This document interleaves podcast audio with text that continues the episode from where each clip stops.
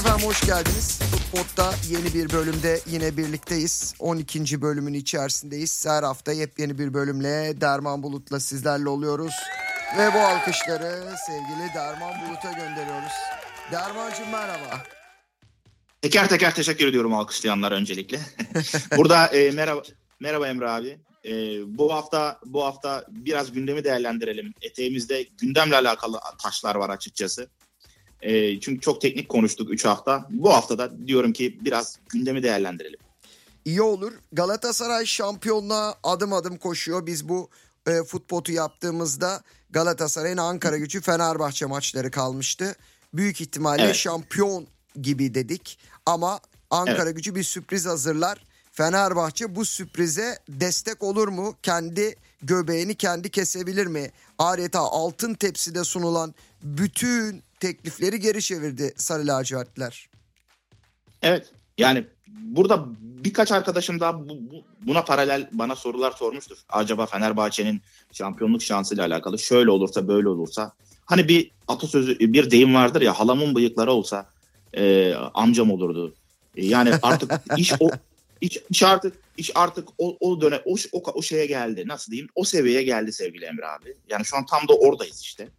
Ee, ya Fenerbahçe dediğin gibi ayağına gelen fırsatları tepti. Fenerbahçe'nin gelecek sezon planlarını yapması lazım. Fenerbahçe günü kurtarmak için, seneye kurtarmak için hamleler yaptığından dolayı çok uzun yıllardır Az Yıldırım'ın e, hatta Az Yıldırım'dan da önce biraz yani 2007'den sonra Fenerbahçe maalesef ne Avrupa arenasında ne de Türkiye arenasında e, bir sonraki sezonu hiçbir şekilde göremiyor. Yani önünü göremiyor. E, bu sözden içinde konuşuyoruz şimdi Fenerbahçe ile alakalı. E şimdi bu sene bitecek Galatasaray şampiyon olacak. E, gelecek sene için Fenerbahçe 11. yıla girecek. Şampiyonluk bekleyecek. Hatta kupa bekleyecek belki de. E, dolayısıyla gelecek sezon planlarının yapılması gerekiyor. Bir omurganın oturtulması gerekiyor. Ben bunu Galatasaray kısmında birazdan anlatacağım. Yani Fenerbahçe'de bir omurga yok. E, Fenerbahçe'de şu an için gelecek sezon için hangi sistem kullanılacağı, o sisteme göre oyuncuların e, şu andan yani Mayıs ayından itibaren anlaşılması gerektiği. Bunlar futbolun gerçekleri diye düşünüyorum. Fenerbahçe gerçeklikten uzaklaşıyor. Günü kurtarmak için, seneyi kurtarmak için yapılan hamleler hiçbir şekilde Fenerbahçe'yi e, uzun vadede başarıya ulaştırmayacaktır. E, Fenerbahçe dedim ya hani yayınlarda çok bahsettim. Yani Fenerbahçe kol kıra alıyor. Takımın antrenörünün haberi yok. E, Buruma'yı alıyor. Takımın antrenörü benim işte, tanımıyorum oyuncu diyor. Yani burada markete gidiyor Fenerbahçe. Yemeklik bir şeyler alıyor ancak evde yemeği yapacak annenin haberi yok. Yani yemeği yapanın haberi yok durumdan. E burada Trabzonspor maçına baktık bu hafta. Coşkulu bir seyirci. Hani şimdi bakıldığında halk memnun. Halk memnun yani öyle görünüyor. Hani seyirciler coşkulu bilmem neleri ben hiçbir ne bir istifa. Ya ya yani Fenerbahçe bundan iki hafta sonra sanırım Galatasaray Galatasaray sahasına şampiyon apoletiyle rakibi şampiyon apoletiyle çıkacak. Yani bir orada Fenerbahçe maçından sonra bir kupa kaldırılacak. Fenerbahçe 10 yıldır şampiyon olamıyor ve bakıyorsunuz seyircilere çok coşkulu seyirciler bir şekilde hiçbir e, yönetimle alakalı hiçbir e, olumsuz bir tezahürat da duymadım açıkçası bununla alakalı. Yani no, Fenerbahçe'de vizyon treni vizyon treni maalesef kaçmış durumda. Önce bunun bir şekilde giderilmesi lazım. Burada Türk rotasyonu çok önemli. Fenerbahçe ile alakalı. İsmail Yüksek ve Arda Güler özelinde konuşuyorum. Fenerbahçe'nin omurgası yapılmalı bu oyuncular. Mesela Galatasaray'da Kerem Aktürkoğlu ve Abdülkerim'in ben e, sahada teknikten daha çok yani sahaya teknik olarak verdiklerinden daha çok saha içinde bulunma rollerinin seyirciyle saha arasındaki bağlantıyı sağlamak olduğunu düşünüyorum. Bu oyuncuların bu sebepten dolayı ısrar edildiğini bu oyuncular üzerinde düşünüyorum açıkçası.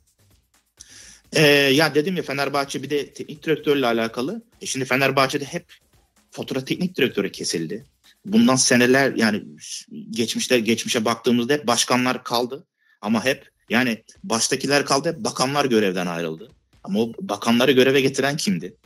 E, burada hiçbir şekilde fatura onlara kesilmedi. Yine kesilmiyor. Fenerbahçe ikinci hafta hangi sistemle oynuyor ise şu anda da aynı oyun sistemiyle oynuyor. Yani değişen bir şey olmadı.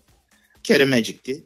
Alan oyunuydu. Yine aynı şekilde devam ediyor. Ama biz sene başındaki öngörülerimizde Fenerbahçe'nin 20. haftadan sonra e, oyun e, ligden düşeceğini yani puan anlamında ve oyun anlamında bu kadronun bu ritimli oyuna dayanamayacağını e, day, e, kadroyu bırakın insan hiçbir insan e, fizyolojisinin bu tempoya, bu ritme dayanması için e, bir şekilde ya kadronun çok genişletilmesi lazımdı ya da ki bence en önemlisi elit ayakların en azından devre arasında transfer edilmesi gerekiyordu ki devre arasında en az iki star oyuncu transferi yani saha içinde set oynayabilen e, oyunu e, oyunu daha e, bir şekilde kritik anlarda hani emniyet sibobu mu derler e, bir şekilde hani Alex tipinde e, işte belki bir belki bir Icardi tipinde hani oyunu rahatlatacak belki hiç olmadık bir yerde gol atıp takımını rahatlatacak yani elit elit ve star oyuncu transferleri yapılması gerekiyordu ama Fenerbahçe 7 milyon euro bir sol beke. elit ve star oyuncu yok mu sence? Ya şöyle ki hani Fenerbahçe'deki şu an hiçbir oyuncu Galatasaray ilk 11'inde e, ya şimdi şampiyonlar yarıştığım takımla karşılaştırıyorum ben. Hani bunu bir İmraniye Spor'la falan karşılaştıramayacağım. Dolayısıyla şampiyonluğu oynayan rakibinde Fenerbahçe'nin şu an bence şu an için hiçbir oyuncusu Galatasaray'da ilk 11 oynayacak potansiyelde değil ki hadi bir ya da iki olabilir belki o da.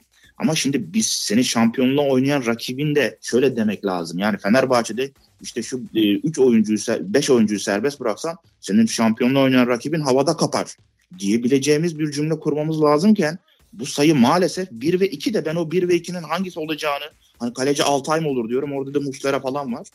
Zalay mı olur diyorum e, orada da Abdülkerim var. Yani Fenerbahçe'de şu an hiçbir oyuncu bence Galatasaray ilk 11'inde bank oynayabilecek pozisyonda değil. E, bu da e, bu da açıkçası benim yorumlarımı hani bu şekilde yani kendi içinde bir şekilde destekler pozisyona getiriyor. E, yani Icardi'yi kesip e, Batshuayi mi oynatacaklar? Ya da ya da ne bileyim yani merkez orta sahada belki Oliveira'yı kesip ya da Torreira'yı kesip onun yerine Crespo'dur. Fenerbahçe'nin merkez orta sahandaki isimleri mi oynatacaklar? Yani ben Fenerbahçe'nin bu anlamda sıkıntı yaşadığından dolayı hani sezon başındaki yorumumdu zaten. E, 20. haftadan sonra Fenerbahçe Dünya Kupası dönüşünde e, oyun anlamında yani saha içinde oyun anlamında maçları çok zor kazanmaya başladı. E, bir Icardi gibi, Abu Bakar gibi de elit santifor olmadığından dolayı hani takım kötü gittiğinde, oyun anlamında saha içinde işler yolunda gitmediği anda bir anda çıkıp e, maçın kaderini değiştirecek oyuncu sayısın, sayısında da bence sıkıntı yaşadığından dolayı Fenerbahçe şu an bu konumda diye düşünüyorum sevgili Emre abi. Burada hızlı hızlı Galatasaray'la çok kısa geçeyim dilersen sevgili Emre abi. Aklımdakileri söyleyeyim. Hızlanalım çünkü 2-3 dakikamız tamam. kaldı. Tamam burada evet burada Galatasaray'la alakalı e, takım savunması anlamında Galatasaray çok e, takım savunması anlamında çok gelişme kat etti. Bunu da kesinlikle e, takımın omurgasına borçlu. Yani takımın omurgasını ilk haftadan itibaren Okan Hoca basın toplantılarında omurga kelimesini kullanıp e, bir şekilde omurgayı sağlamlaştırmamız derken tam da e, Nelson, Torreira, Mertens ve Icardi birlikteliği. O yüzden bu oyuncularda sürekli ısrar edip e, birlikte oynamalarıyla alakalı diyorum. E, güçlü tuttu omurgayı ve hücum ve Galatasaray belli bir e, oyun şablonu edindi. Hücumda çok çok geniş kalınmasına rağmen e, savunmaya geçişte kopu, kopmalar yaşamadı. Galatasaray çok geçişiyordu gollerde. Ama dediğim gibi o omurganın arasındaki mesafe, e, mesafenin ayarlanması ve tabii ki e, oyun içinde yine yani yan yan sebeplerinde yani yardımcı oyuncuların da bu omurgaya destek vermeleriyle Galatasaray bir takım şablonu kazandı. Burada şampiyonluğa oynayan takımlar zaten liglerinde genelde savunma yapmazlar. Daha proaktif oynarlar. Ya savunma yapmak bir plan gerektirir. Yani bir plan dahilinde yaparsınız ama hücum yapmak daha çok kalite gerektirir. E, dolayısıyla rakiplerinden daha çok kaliteli e, oyuncu havuzu olan Galatasaray ligin son haftalarında da daha sakin bakın psikolojik anlamda daha sakin kalabiliyor. Diğer takımlara nazaran diye düşünüyorum. E burada Beşiktaş'la alakalı da zaten Şenol Güneş'in ilk geldiği hafta. Ben Şenol Güneş'in Beşiktaş'la alakalı başarılı olacağını öngörmüştüm yayınlarda. Bunun sebebi de e, pozisyon oyunuydu tabii ki. Yani tercih ettiği oyun felsefesiydi. Bu felsefe her zaman Türkiye Ligi'nde iş yapmıştır. Yeter ki e, doğru oyuncu seçimleri, oyuncuları oyuncuları doğru kullanmak. E, Şenol Güneş de e, bu konuda pirdir. Yani Türkiye Ligi'nde ustadır gerçekten. O, yoktan var etmek. Bir kaleciyi yoktan var etti neredeyse. Yani Ersin Destanoğlu'nun yerine kullandığı Mert Günok e, Beşiktaş'a geldiğinde tamamen yedek. E, artık emekliye ayrılmak üzere olan bir kaleciyken ve bunun gibi birçok oyuncuyu da sayabiliriz. E, pozisyon oyununda zaten oyuncu bazında, oyun bazında değil de daha çok oyuncu bazında bakılan bir modelleme olduğundan dolayı oyuncularla da oyuncuları yetiştirmek, oyuncuları geliştirmekle alakalı çok iyi donanıma sahip olan bir teknik direktörün de başına gelmesiyle Beşiktaş'ta bütün taşlar yerine oturdu.